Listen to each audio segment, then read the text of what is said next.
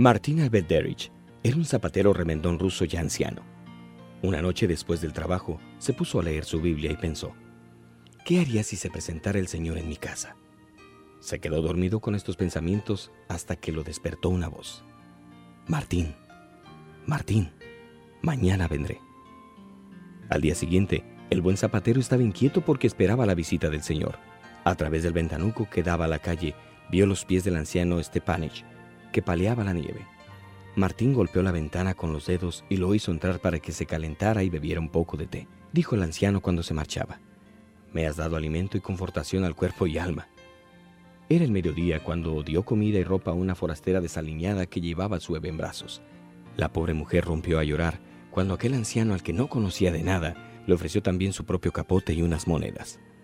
El Señor le bendiga, buen hombre, musitó sollozando al abandonar la pequeña estancia. Era la tarde entrada y el Señor Jesús no había venido. Martín vio como un niño harapiento robaba a una anciana una manzana de su cesto. Esta le había agarrado y le tiraba de los pelos. Déjalo, abuela, no lo hará más, intervino Martín. La anciana lo soltó. Pide perdón a la abuela y no lo hagas más. Te vi robar la manzana. El niño rompió a llorar y pidió perdón. Así me gusta. Martín tomó una manzana del cesto y se la dio al muchacho. Aquí tienes una manzana. Yo te pagaré, abuela. Merecía que lo azotara para que se acordara toda una semana, contestó la anciana. Abuela, abuela, eso es lo que queremos nosotros, no lo que quiere Dios. Si debemos azotarlo por robar una manzana, ¿qué mereceremos nosotros por nuestros pecados? El niño se ofreció a ayudarla a llevar el saco porque iba por el mismo camino, y marcharon juntos, el niño con el fardo de manzanas y ella apoyada de su hombro. Martín regresó a su zapatería y terminó el trabajo del día.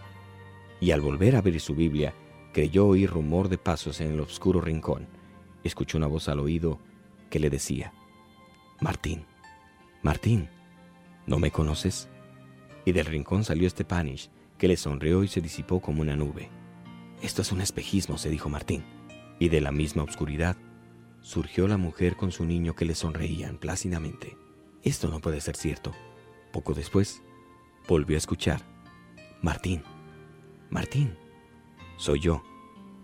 Y vio a la anciana y al niño con sus manzanas que sonreían y desaparecían.